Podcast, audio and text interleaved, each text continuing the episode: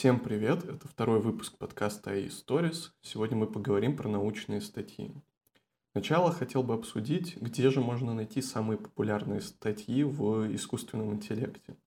Конечно, это такой сайт, как архив точка орг, и есть еще более-менее популярные сайты, такие как препринтс точка орг, ResearchGate, Mendeley и так далее.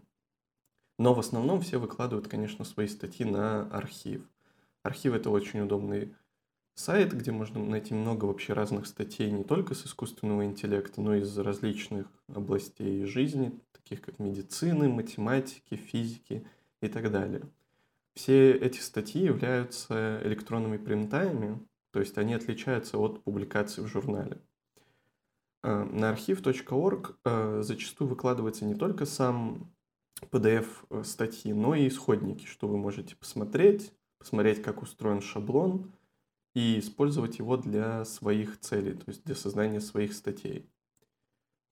Вот, есть такой инструмент, еще называется архив Explorer. Он позволяет более тонко искать статьи на архиве. Очень удобно, всем советую. То есть иногда статью найти очень сложно, потому что она как-то называется по-странному или не соответствует теме, которую вы ищете, или просто не очень популярны. И вот в таких случаях архив Explorer как раз очень сильно помогает. Хотел поговорить о том, как опубликовать статью на различных сайтах. Начнем как раз с архива. То есть сначала вы делаете статью, опять же, по шаблону, который, скорее всего, вы скачаете либо где-то в интернете, либо возьмете из примера каких-то других статей на этом же сайте. Удобно, что можно и скачивать исходники. Например, когда я писал свою статью, я взял исходник ResNet, посмотрел шаблон и переписал под себя. Вот. Чтобы опубликовать статью на архив, после того, как вы сами напишите саму статью, сделаете пи ди эф, сделаете исходники в виде тех файлов с картинками и так далее, вам нужно пройти этап отправки. И тут не все так просто, потому что вам нужен подтвержденный аккаунт от человека, который уже выкладывал не более, кажется, не менее, кажется, трех статей на архив в течение последних пяти лет, но при этом не в течение последних трех месяцев. И такого человека зачастую найти сложно, если вы являетесь независимым исследователем. То есть, например, как я, пишете просто статью по своей идее, делаете тесты и пытаетесь выложить. Вам нужен человек.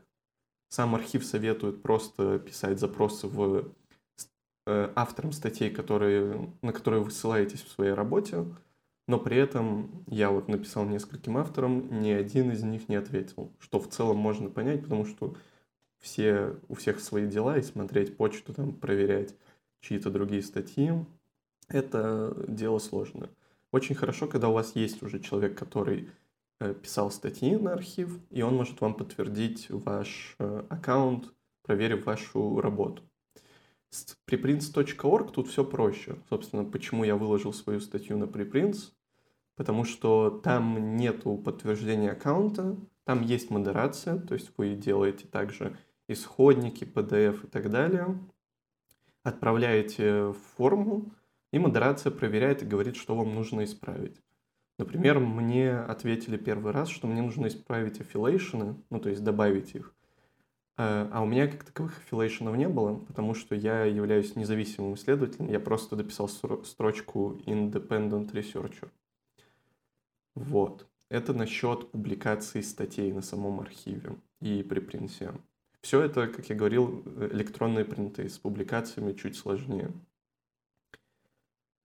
Как же вот хотел еще обсудить, как придумать хорошую идею. То есть не бывает так, что идея просто приходит из головы, из ниоткуда. Ну, может и бывает, но мне кажется, это достаточно сложно. В моем случае я просто читал какие-то статьи, исследовал, и, исходя из этих статей, мне выходили какие-то мысли, которые я комбинировал, пытался придумать что-то новое, пытался решить какие-то проблемы текущих подходов и так далее. И из-за этого как раз появляются некоторые идеи, которые вы уже проверяете, они могут работать или не работать. И тут уже... Если они не работают, то все понятно, вы просто откидываете эту идею. А если эта идея действительно рабочая, то вам нужно провести много тестов. Помимо самой идеи, вам еще желательно написать математическое подтверждение вашей этой теории, если это можно, конечно. Вот. Теперь э, поговорим как раз про то, как все это пишется, как это тестируется и в чем специфика самих тестов. Э, обычно в больших статьях используются большие датасеты, допустим, для классификации это ImageNet, то есть большой датасет на, там, на, кажется, полтора миллиона картинок. И если вы просто независимый исследователь, допустим, как я, то вы не можете себе позволить проводить тесты на таком большом датасете, потому что для этого нужны очень мощные видеокарты, которых у вас, скорее всего, нету, и очень много времени. Так что же делать? Но существуют, конечно, более маленькие датасеты, которые тоже можно использовать, например, такие как цифар десять, цифар сто. Тут нужно понимать, что э, датасеты должны быть репрезентативными. То есть вы должны взять какой-то все-таки более-менее нормальный датасет. Но лучше, чтобы для, если вы независимый исследователь, брать датасеты, где разрешение, допустим, картинок поменьше все-таки. Потому что двести двадцать четыре на двести двадцать четыре в ImageNet прогонять очень долго. А вот тридцать два на тридцать два уже более реально. Специфика как раз э, тестов еще заключается в том, что их нужно много, и они должны сравниваться с текущими актуальными подходами и э, хорошими результатами, ну то есть с соторезультатами.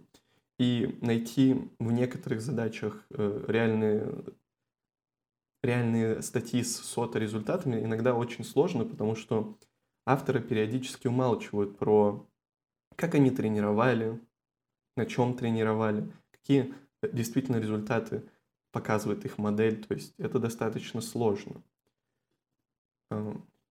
Также к специфике тестов хотел бы отнести выбор гиперпараметров, выбор оптимизатора, шедулера.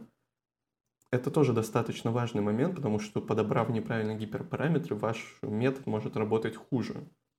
И тут э, из техник можно подсказать автоматический подбор гиперпараметров, такие как э, пэ бэ тэ, Hyperband и так далее.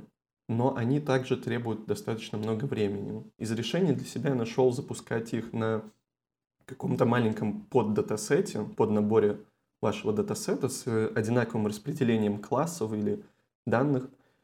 Вот. Но достаточно маленьким, чтобы прогнать много тестов. Ну, либо подбирать э, руками, то есть по старинке, и основываясь на своих каких-то знаниях, понимании, то, что там learning grade не должен быть слишком высоким, или попробовав, вы понимаете, что он слишком высокий, ваша модель не сходится, вы это по итогу все устанавливаете в нужные значения. Да, про детерминированность хотел еще сказать. То есть все тесты должны быть детерминированными, чтобы отражать реальность.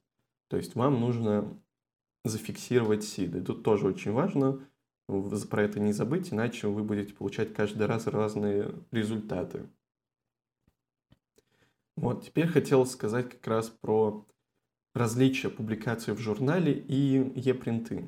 Про e-принты мы в целом поговорили, теперь давайте поговорим про публикацию в журнале. Публикация в журнале отличается тем, что там, как я понимаю, идет более жесткая модерация, то есть сидят люди, проверяют, редактируют, плюс редактируют под свой особенный формат своего журнала. Но все это не бесплатно, то есть, конечно, вы должны заплатить сумму, и при этом сумма для одного человека не маленькая. То есть, например, я выложил статью в виде e-принта на препринтс точка орг, и там они поддерживают автоматические автоматическую отправку в эм дэ пэ и, то есть вы можете подать заявку на публикацию в их журнале. И если посмотреть, то сумма, которую нужно заплатить, это что-то типа полторы тысячи долларов в переводе с швейцарских франков, кажется. Вот. То есть, ну, сумма не маленькая для одного человека уж точно. Вот. Также хотел сказать про ситуацию, которая случилась со мной в плане после того, как я выложил статью. То есть мне на почту начали писать много каких-то институтов, то есть они вроде даже реально существуют, то есть в разных странах и так далее, с просьбой с предложением выложить свою статью на их, в их журнале. Но при этом, если посмотреть, все эти журналы очень маленькие, то есть там мало публикаций. И вот я не совсем понял, то есть все-таки они просто хотят пропиарить свой журнал, ну то есть продвинуть. Или они просто пытаются с вас получить деньги. Потому что вот эта вот строчка с оплатой, она находится в очень невидном месте. И то есть если вы хорошенько не поищете, вы можете и не заметить она. В общем, тут я конкретно не знаю, что они пытаются сделать, но как факт таких предложений было много. И я думаю, что все-таки это больше как условное вымогание денег, потому что для моей статьи по нейронной сети писала куча, приходила куча запросов на публикацию в медицинском журнале, который вообще никак не относится к моей тематике. Вот, как-то так. Да, хотел еще сказать, насколько сейчас стало сложнее делать статьи, потому что базовые простые идеи закончились, то есть с каждым годом идеи для статей все сложнее, подходы все более навороченные, появляется куча мультимодальных подходов. Опять же, для независимого исследователя это достаточно сложно, потому что это требует больших вычислительных ресурсов, больших датасетов и так далее. Но как факт, да, то есть... Несколько лет назад это, мне кажется, было несколько проще, потому что были какие-то идеи, которые достаточно простые. Их просто придумать было сложно, ну, то есть дойти к ним было сложно. Вот. То есть вот такие вот дела с сложностью статей сейчас. Как мы можем видеть, сейчас выходят всякие статьи по типу Блипа, Клипа. Ну, это прям совсем такие большие, но как факт, то есть это уже мультимодальная, огромная такая... штука, которую в одиночку вы вряд ли потянете. Вот. Хотел еще поговорить про фальшь в статьях, то есть отсутствие кода, странные тесты. То есть вся специфика статей еще состоит в том, что авторы иногда умалчивают некоторые детали, а иногда и много деталей. Например, есть куча статей, где нет кода, и непонятно, на самом деле они правдивые результаты привели или это просто из головы. Вот. Странные тесты, например, как было с выходом YOLO ви пять, кажется, да, ви пять. То есть э, тесты между YOLO ви пять и какими-то очень сильно слабее, м- моделями, которые сильно слабее, чем текущая YOLO. То есть по-хорошему YOLO, вот эту ви пять они должны были сравнивать с текущими конкурентами, там YOLO ви четыре, какие-то более другие сетки для детекции, они сравнивали с какими-то там прям... простенькими. И то есть эти результаты не отражали никакой реальности, насколько же хороша сама эта моделька. Вот. Также про фальшь в статьях иногда умалчивают, как они это валидировали, то есть иногда это может быть не совсем объективная валидация. Вот. Как-то так. В целом, еще последний вопрос, который хотел обсудить, это где же взять шаблон для статьи и какой лучше использовать. Опять же, я уже сказал, то, что в архиве есть исходники, то есть вы можете посмотреть шаблоны. Также есть в интернете разные шаблоны. Можно брать шаблоны с конференций, таких как нейроипс. И, ну вот популярные эти конференции, аббревиатуру сейчас просто не вспомню. И делать по этим шаблонам. В целом эти шаблоны популярные, многие ими пользуются, они выглядят красиво и удобно. И подытоживая, хотелось бы сказать в целом про структуру вашей статьи, когда вы делаете, то есть про весь процесс создания. То есть первое, то что вам приходит идея. Второе, вы реализуете, вы подтверждаете свою идею какими-то математическими выкладками или просто проверяете у себя кодом, при помощи кода. Далее вы начинаете писать статью, пишете введение, рассматриваете предыдущие подходы, которые существуют, говорите, в чем ваша статья будет лучше и почему она нужна, описываете сам подход и делаете много-много тестов, которые вы можете себе позволить. После этого делаете выводы и отправляете статью на какой-то сайт. Ждете модерации, и ваша статья публикуется. В общем, это в целом все, что я хотел сегодня обсудить насчет статей. Спасибо всем, кто слушал. Увидимся в следующий раз.